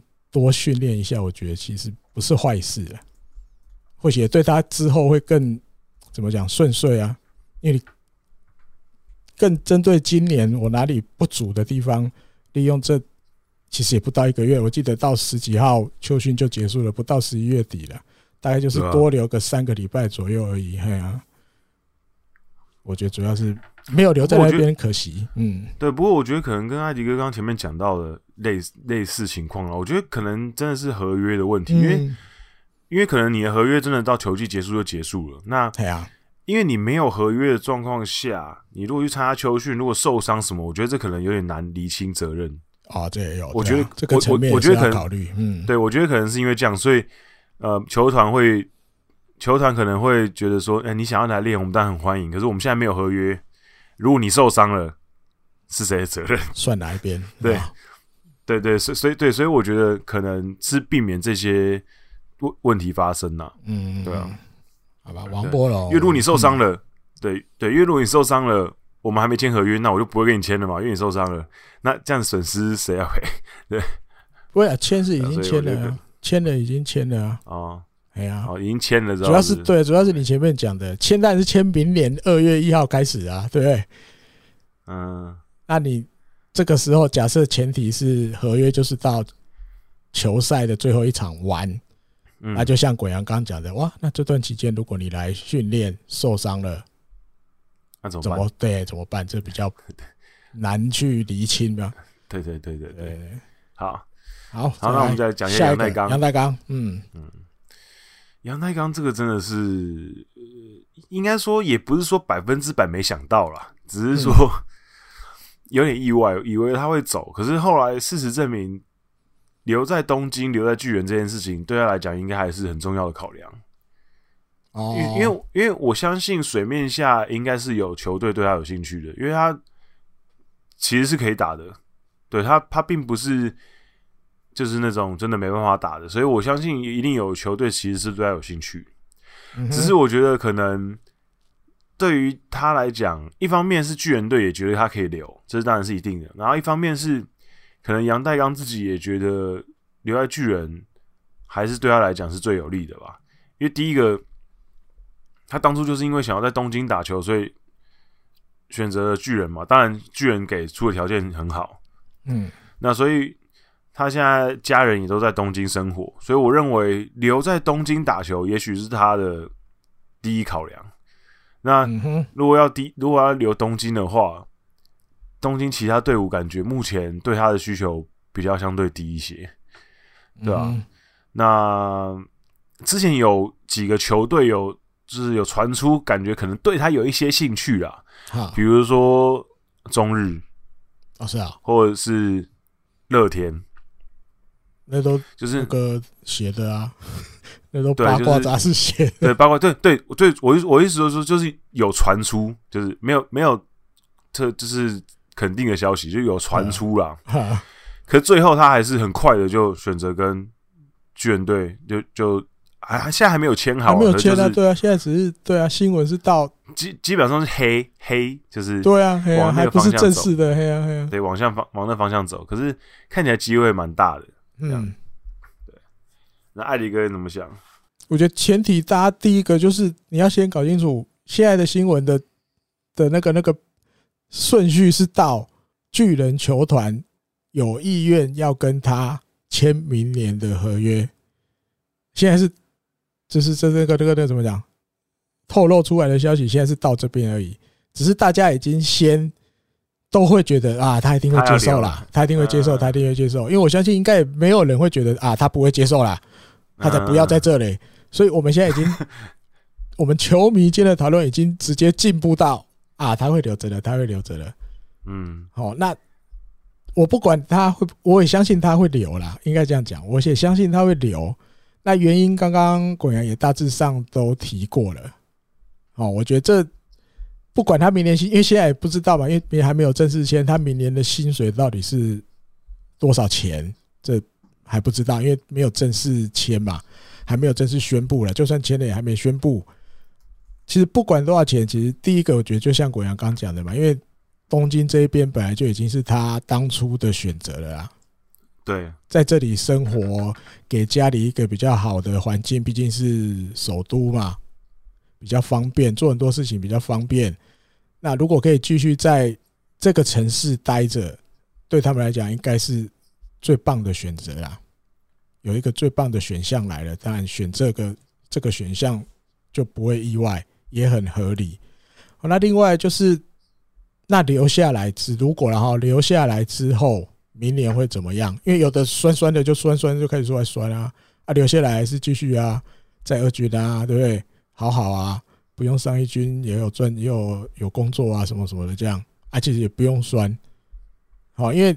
我相信原则的今年带成这样，明年又继续了，他或许也要做一点点改变，对，不然不会中岛宏之也要继续，杨代刚也要继续签，他还是要把这个你要讲人手啦，我觉得要把人手备齐，好用不用那是另外一回事，他还是要把它备齐。那你说外野手？我本来就觉得外野手是一个最容易被取代的位置。你说其他球队说真的很需要吗？我觉得也不一定，因为毕竟刚提到这个传闻过的，比如中日，比如说乐天，他们也需要球队也需要一直往前走。他你说他签一个明年就三十五的外野手来，我觉得也要打问号。尤其中日啊，中日他现在就是。除了新选手、年轻的选手要慢慢出头之外，他也要把他们的长打能力培养起来嘛。他们现在要方向是这个嘛？你弄一个三十五的来，其实意义不大。我相信乐天也是啦。所以你说其他球队会要他，就算他去了，我觉得也不见得是每天都能先发的那种程度啦。对啊，一定的。对对，因为毕竟年龄这个是怎么讲？你还是得接受的事实，就是你年纪比较大了，这个这个是一点。然后有受伤的潜力在嘛？对，你不是说，比如每年都健健康康的，一路已经到三十四，明年迎接三十五，不是？就是还是身上都有一些伤的情况出来。你要的其他球队要让你去当先发的其中外野手的其中一员，我觉得会比较难的。嗯嗯，那另外就是刚好龟井也退休了嘛，对，龟井善行退休了，明年就少了一个外野手，那你就看是不是机会会变多一点，我不敢说多很多，多一点，还是那个袁哲德这边，他还是愿意要把这些外野手的机会给新的年轻的日本人选手，或者是他在找洋将啊，对。他今年找了杨正，应该他本来有那个 Thames 嘛，结果打个第一场就阿基里斯腱断，真的是没想到。嘿啊，那你你怎么算？就是他明年你会重新找嘛，对不对？那这样的情况，你你说杨大刚留着，对啊，或许像酸酸说的机会也不会很多，可是至少我要把人手备齐嘛。我觉得这是第一点嘛，你要我把人手备齐。那你说另外的附加的层面？钟点想这一条到底要怎么处理？你你说要再把他送出去，我觉得别队也不敢要了。你知道，像刚刚前面聊那个 CS 最后一场的时候，忘了忘了调，忘了聊巨人的最后一个打者就刚好钟天祥。对啊，最后一个打者啊！啊我跟我儿子都在看，吃饱了在那边看，我儿子就看到哇，哎，钟天祥哎，我看了看，看完他后来最后被三振了，我就觉得。他这个问题真的很大，他那个挥棒的感觉跟今年在日本火腿的时候还是差不多啊。他那个球一来，当然对你对巨人来讲，我就是因为两出局了，我上来我能猫一分，我就领先了，对。可是他那个挥棒就是还是让我的感觉就像之前一样，他也是想要猫大只的，然后量好球之后，那个选球能力其实也没有什么改变，就是一个很夸张的掉下去的变化球。直插球那种感觉，嘣，挥棒，就很容易就被三振了。所以这个问题要怎么？我相信袁成德一定也知道，所以他 CS 不太敢用。那杨代刚毕竟跟钟殿祥以前队友过了，对啊，他或许明年不知道会不会试试看，就是让他们两个同时在一军，可以有一些你说一些就是老队友串联是？不一定是串联，就是你至少在场边有一个，而且杨大刚比他大一岁啊，嗯，有一点点那种前辈，对，就是多少可以互相有一个怎么讲，要沟通的时候，要给建议的时候，有一个比较熟悉的，心里对心里会会不会再安定一点？哦，不会像现在打球还是这样，上了场挥挥棒的时候，哇，怎么还是差不多？那我们就没有办法把重责大任交给你钟天祥啊。那如果场边有一个可以跟你比较近一点的有讨论的对象，哦，你过去两个人都在日本火腿时期的时候，大家都看过他们两个就是互相激励的的场面都有看过嘛？那如果利用这一点，可以帮助钟点祥稍微复活一点，稍微打得再像样一点，那对巨人来讲也是有利嘛？嗯，我觉得这个层面可能也有吧，但不知道了。那你前提是你要把阳岱钢放在一军嘛？是啊，你才有那种感觉，好像有一点点心灵导师的角色那种感觉。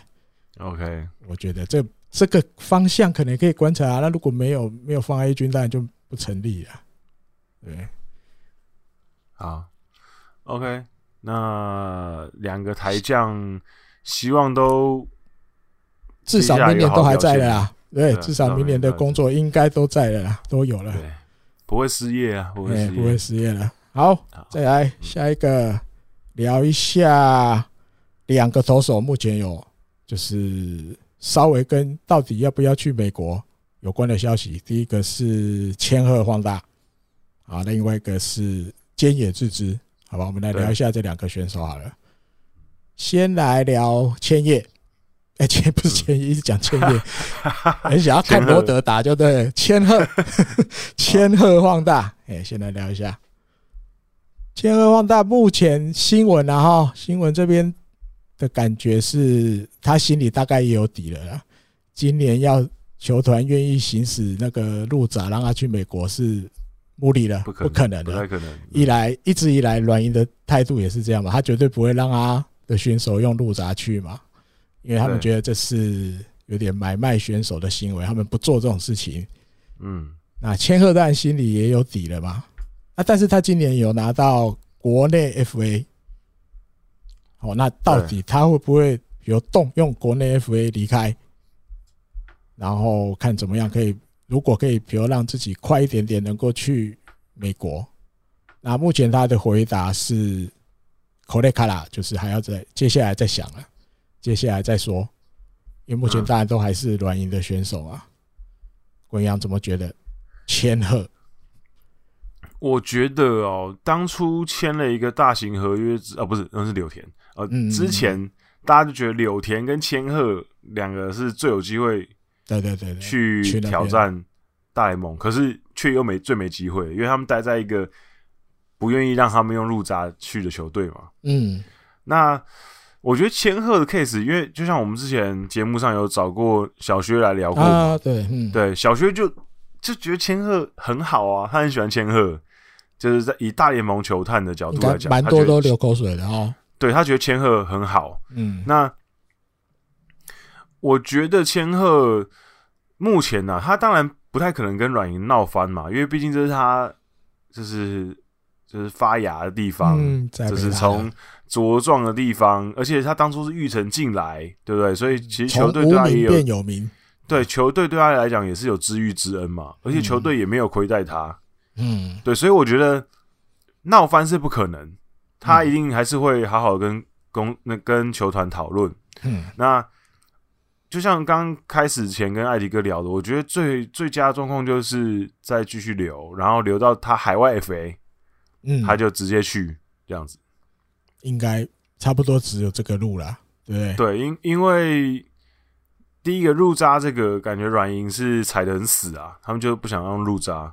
对，那千鹤也没有道理，国内一级，对，所以，嗯，所以我觉得基本上就是会续留，然后等到真的海外 FA，然后再好好的去挑战。我相信等到海外 FA 的时候，软银也会很祝福啦，对，因为就会哈就会放手，对，嗯，对对对对对，我觉得这样是应该是对两边来讲都是一个最好的状况吧，对啊，嗯嗯，而且还有以软银现在的情况。他实在也没有那个本钱让千鹤行使国内 FA 走，对，因为你看今年都这样子，已经第四了。如果你千鹤要用国内 FA 离开，明年哇，这怎么打？王牌离开国内，哎，离开球队去别队，那个一来面子也挂不住，对，二来实际上战力层面的考量，哇，一定又。大家都会觉得哇，要往下掉一大截了，所以站在球团的立场，一定无论如何都要把它留着，好说服他不要行使国内 FA。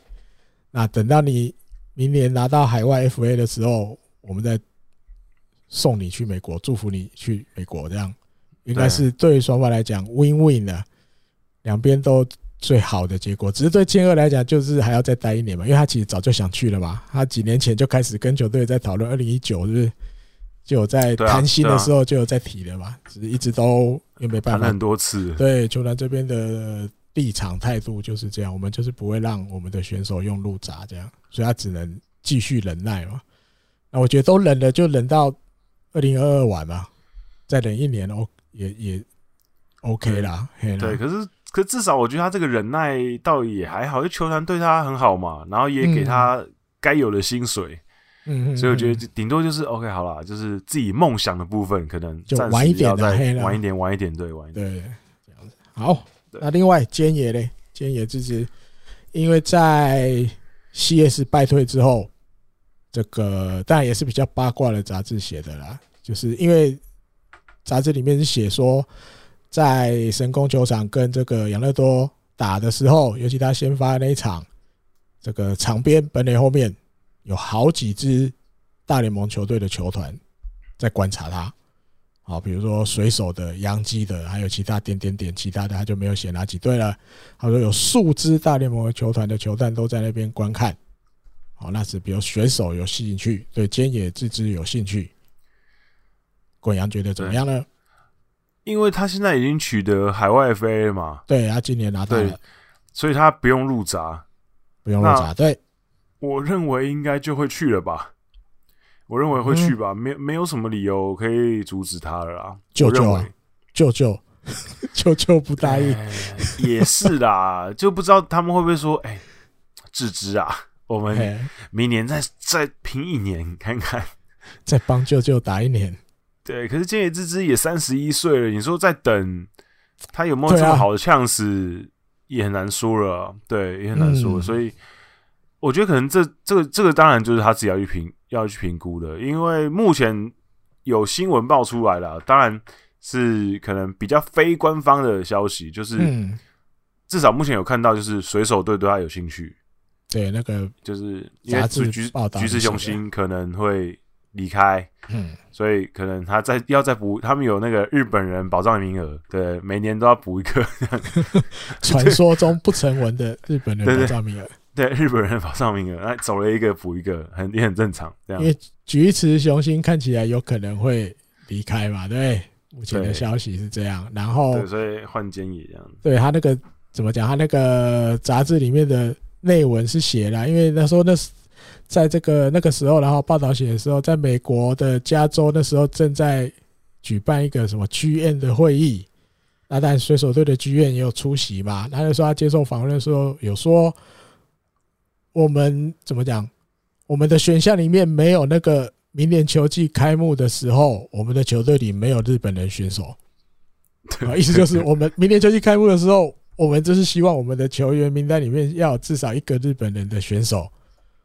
啊，又加上橘子雄心有可能会离开的新闻也出来了，然后加上他又就是有人有看到神宫球场那个那个后面有水手的球探坐在那边，所以才让大家联想起来，哇，那水手是不是对菅野有兴趣？哦，甚至他那个报道里面最后一小段还用一个美联的球探，美联某球团的球探说，他的认为是其实不管菊池。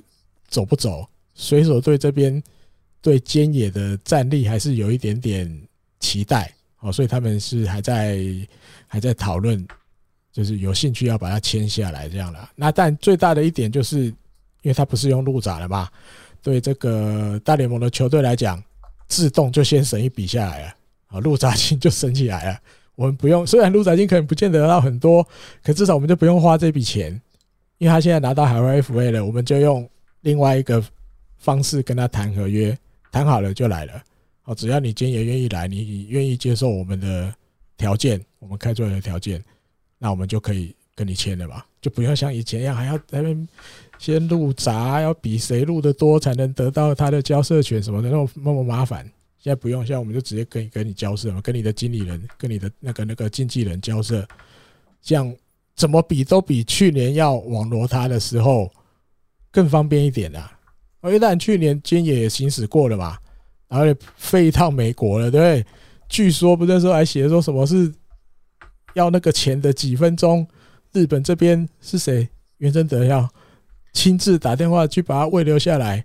对，最后啊，我记得那时候爸爸讲，最后几分钟，十分钟前左右，这样把他用用电话把他慰留下来，这样。那但也也有可能那时候入闸的条件或什么什么的，其实没有到。今也想要的那个程度了，所以干脆好吧，决定听舅舅的话，二零二一年再留在日本。那因为真的明年不一样嘛，因为现在有海外 FA 啦，所以如果他心里面自己也有那个想要再挑战的心的话啦，我觉得有机会。那其实最大的重点就还是舅舅这边啦，或是你你不要讲那么那么酸，巨人球团这里到底要不要放他去？好，你。我有没有什么办法让你不要行使海外 FA 继续留下来？这就是球团巨人球团这边要去伤脑筋的啦。嗯，我觉得是这样。啊，只是有的球迷会觉得，好像这几年间也受伤几率很高嘛，很容易受伤，然后球的威力可能也没有前几年那么好了。我现在的球的威力稍微有下降一点点，可是我觉得这跟这跟他想不想去美国，大家可以分开看的。哦，因为不是所有的选手都是一定要，应该讲不不能讲，换个说法，不是所有的人要去美国的，你一定要在那里发光发热，你才叫算去美国。对啊，就是他这个选手，如果是希望他去美国一趟，能够让他对棒球的视野见解能够有一些新的认识、新的体验，我觉得这就 OK 了。我觉得真的没有前提说啊，你一定要啊，你这种身手你也要去，就像西村遥辉也是嘛。虽然最后回来没有 没有成功，没有去，你看他前面整个球季也是这样，心事重重，对。报纸也有写，对，感觉啊，感觉人都不在不在这样子。对啊，对啊，就是对啊，他就是自己好像会对自己有一点点那种，会不会有一点点自卑的感觉出来说。啊！我居然连那里去去那里试一次的机会都没有。可是你不能说用那个角度去看，说啊，你自己不自量力的啊！你这种身手怎么会有人会签你？不是，我觉得不是，主要是选手想要去那边试一下的心，他有这个欲望，他有这个这个想法，可是却没能实现了。而不是说我要去做之前，我就要先评估说啊，我好像不行啊，算了，我还是摸摸鼻子留在日本好了。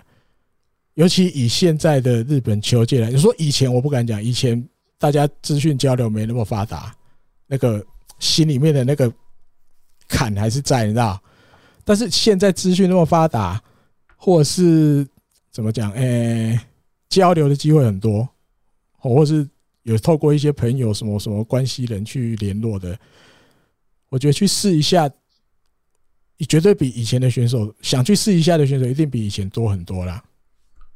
对啊，那很多选手他真的去，他不是见得是要一定要达到什么多好的成绩，要像狼神一样，要像松井秀喜一样才叫成功。没有啦，嘿，没有规定是这样，就是你让他去有一些不同的见解，回来，我觉得对他人生可能都是一个收获了。只是想去没得去的时候，心里就会比较落寞。那如果今天也是心里是真的有想去了，我都还是。站在比较赞同的立场，希望他去了，去试个一年两年，我觉得都没有关系啊。对对，至至少你打过嘛，总比没打过好。对，你一定会有不同的体认回来啦。对，啊，或许对你以后指导选手也有帮助啊，给给后辈建议也会有帮助啊。对，哎呀，所以是静观其变，然后接下来这个新闻的发展，到底对啊，去不去得成，会不会去？好，期待。嗯，好，再来最后一个话题。再来最后一个讲讲我心是是？你心，对对对，我心，你心的大喜事，帅吧？九八年的 V 战士们，对，一九九八年的战士们要回来喽，陆陆续续喽。对对，十一月初的时候，先是斋藤龙跟铃木上典两个回来，没错。对，然后呃。当时其实就有讲说，哎，石井竹朗也要回来，嗯，可是最后一开始就只有斋藤龙跟铃木上典，然后石井竹朗没有公布，对，就官方啊，官方没有公布，对，所以哎，大家想说，哎，是不是石井那边有一些状况产生？嗯哼，对，所以有一点担心。不过昨天就真的就确定要回来当教练了，要回来当教练，对，那。这个其实对于横滨队来讲，姑且先不论他们进来之后对于球队的影响，先姑且不论。嗯，光是他们回来这件事情，我觉得对于横滨球团意义就非常重大。嗯，因为从 DNA 接手横滨之后，其实很明显可以看到，他就是想要让这支球队有更多的认同感，跟想要组建这个球队专属的文化。所以他才会选进，先是选进很多的横滨在地的选手，啊，对，对，然后现在开始慢慢的，然后你看去年把球队应该是应该可以说历史上可以排进前三号代表性选手，就是三浦大辅，嗯，让他担任就是总教练监督，然后今年再进一步的把九八年就是球队上一次辉煌的的时代的时候的那些。老将们全部找回来，入阁。那我觉得这个都这些动作都是再一次让你可以吸引到以前那些老球迷嘛。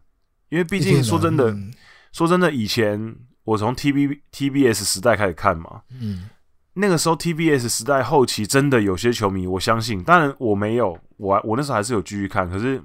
我相信很多球迷那时候对球团应该是蛮心寒的啦。啊，嗯，因因为第一个是球队战绩不好，然后第二个是一些功勋老将你说说让他走就让他走，嗯，就是佐伯贵弘啊，金金城龙彦啊，或是什么石井卓朗那个时候啊，嗯、你说让他们走就让他们走了，就是感觉这个球队完全没有一些就是完全不讲情分。当然，职、uh. 当然职业赛场本来就不是讲情分，可是做的有点太让人家觉得不舒服了。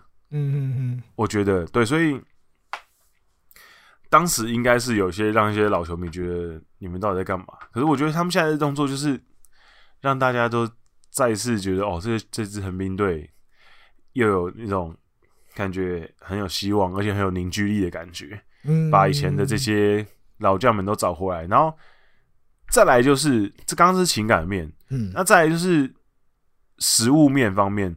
石井卓朗的实物面的功力，我想应该不用多说。他当初离开横滨去广岛之后，在广岛退休，然后在广岛担任教练的成果，应该大家都有看到，嗯、就是真的是非常的出色。就是广岛队的那些野手，经过他调教之后，很多人都缴出非常不错成绩单。嗯，那斋藤龙也是一个呃投手常青树嘛，而且他也有。日美的经验，对，所以我觉得他的经验上面来讲，也可以提供台那个横滨这些年轻的投手一些很好的养分。嗯，那铃木尚典也是之前横滨 Machine Gun 打线的一个主要核心人物。嗯，对，所以我觉得他也可以让球队的一些年轻打者有很多可以学习的地方。那再还有一个很关键，就是这这两三天。出来的新闻就是香川亮二也有望回到横滨，嗯，担任那个投捕教练。对，因为大家知道现在横滨横滨本季哦启用了六个投手，六个捕手了，六个捕手担任过一军的先发，互助功效、伊藤光、三本佑太，然后林井博希、高城俊人、一直金佑六个人，那最多最多的互助也才出赛了五十六场。啊，所以其实捕手这方面算是横滨今年非常不稳的，因为我一直相信，如果有一个可以稳定出赛的捕手，对于一个战绩好的球队来讲是非常重要的啊。你你很难看到一个战绩好的球队，他的捕手是这样子轮的啊，一直换一直换，嗯，很难。对，所以我觉得，呃，香川回来，因为香川算是横滨上一个。可以固定一年出赛一百场以上的捕手吧？应该是，嗯啊、呃，至少大家记忆点比较深的啦。对对，就是一个固定先发的捕手，嗯、应该就是互助了。因为互助离开之后就开始无限的轮回啊，一直在试人，一直在试人这样。那我觉得他回来的意义就是把这一群选手，有中生代，有比较年轻的，稍微大家的调教一下，还是要帮横滨找出一个。比较主要的捕手了啊哈，对对对，我我认为是这样子。那当然在呃整个内容方面，比如说像呃斋藤龙跟铃木上典，他们之前已经去了秋训看过了嘛。嗯、那秋训看过之后，他们其实也有给一些反馈。那像比如说像斋藤龙，他也说哦，他觉得目前球队的投手状况，他觉得还不错。那有些什么需要改进的地方，然后需要调整的地方，那其实选手那边给的反馈也都非常好，就是他们觉得斋藤龙教练给他们很多呃很新的经验，就是很新的建议。对，所以我觉得我是蛮期待这些过去的功勋老将回来之后带给球队的一些化学效应啊。嗯哼，对，因为毕竟。就是光是想着九八年 V 战士群，然后集结，然后在教练团，这感觉感觉很热血，感觉什么是复仇者联盟什么之类的。就对球迷来讲，看的就是爽，看就是爽啊！对啊，哎、欸，我我我希望石井卓朗回横滨已经希望了，应该有十几年了吧？他终于回来了，了应该对所有的横滨迷都是这样想的吧？对啊，对，你看他还在。广岛现役的时候，大家就会觉得啊，怎么就他就还可以打，怎么会让他走？然后后来在那边退休，开始当教练。你说哈，当这么好，怎么不是在横滨？然后还去养乐多，也把养乐多带得很好。对后来又去巨人，巨人有一些年轻选手，感觉起来也慢慢打出成绩了。对，啊，子弹突然被人家调去三军，我觉得一定有一些就是内部的事情，我们不知道了。对，啊，但这也可能是他决定要离开的原因嘛。嗯，哎，那当然，哎，机会难得，对，对，绝对有料，哎，一定要想办法弄回来。此时不弄，何时弄？对啊，央联都已经待了四队了，对，你你总不可能还让他去中日吧？不喜欢横滨米会会会失望死吧？对 对，赶快机会又来了，对啊，他离开巨人的机会这么好，赶快赢回来啦！哎呀，还好有，这次真的要赢回来了。没错，这次把握机会，赶快让他就是凤还巢。哎呀。这机会不能再漏失出去了，这个不行。对对对，这身身份横滨迷，我非常期待啊，因为这个相对来讲比较年轻的教练团阵容，然后跟在地的连接也很深。我觉得我期待明年的化学效应啊，我期待明年。就甚至我觉得有的横滨米会不会这样想？如果有一天三浦大辅要卸下监督职务的时候，大家都想要看石井卓朗是下一任的监督。应该蛮多都会这样子想的，对。虽然说，但不是诅咒三浦的意思。虽然说石井卓朗年纪还比较大，可是大家一定会想要看他当监督吧？一定应该会吧？可能啦，可能。应该很多横滨迷都是这样想的啦。我觉得，嗯，对，这这些这些入阁的每一个都是三浦大辅的学长。对对，这些都是他学长。每每对每个 每个都是他学长。对，但是对他是最年轻的。好，假设就用三个斋藤龙，然后铃木上典。然后石井卓朗，如果给你选，你下一任监督哪一天三浦要暂时休息一下了，你觉得你这三个你希望谁？石井卓朗，哎，对吧？对啊，我也是。你像我不是横滨迷，我也觉得我想看石井卓朗当横滨监督的感觉。嗯，对啊，所以你看这个时候赢回来最适当了啊。对，尤其尤其是现在大家就很希望说，因为就是欧力士今年拿下优胜之后，嘿。横滨就已经成为最久没有拿下优胜的队伍。嗯，对。因为你要讲现在流行那个第六名变第一名，喂，明年 有机会，明年有机会变。这一方面今年先就位。对，今年先就位。我们先从低的地方这样起跳，跳起来比较高。明年就跳，然后就跳到第一这样。对，因为横滨现在已经距离一九九八年已经二十三年。二三，嗯，是十二球团目前最长没有拿下优势。本来第二久，现在变最久。对对对对对对对。所以明年再挑战顶点，这样。嗯，OK，那希望希望可以。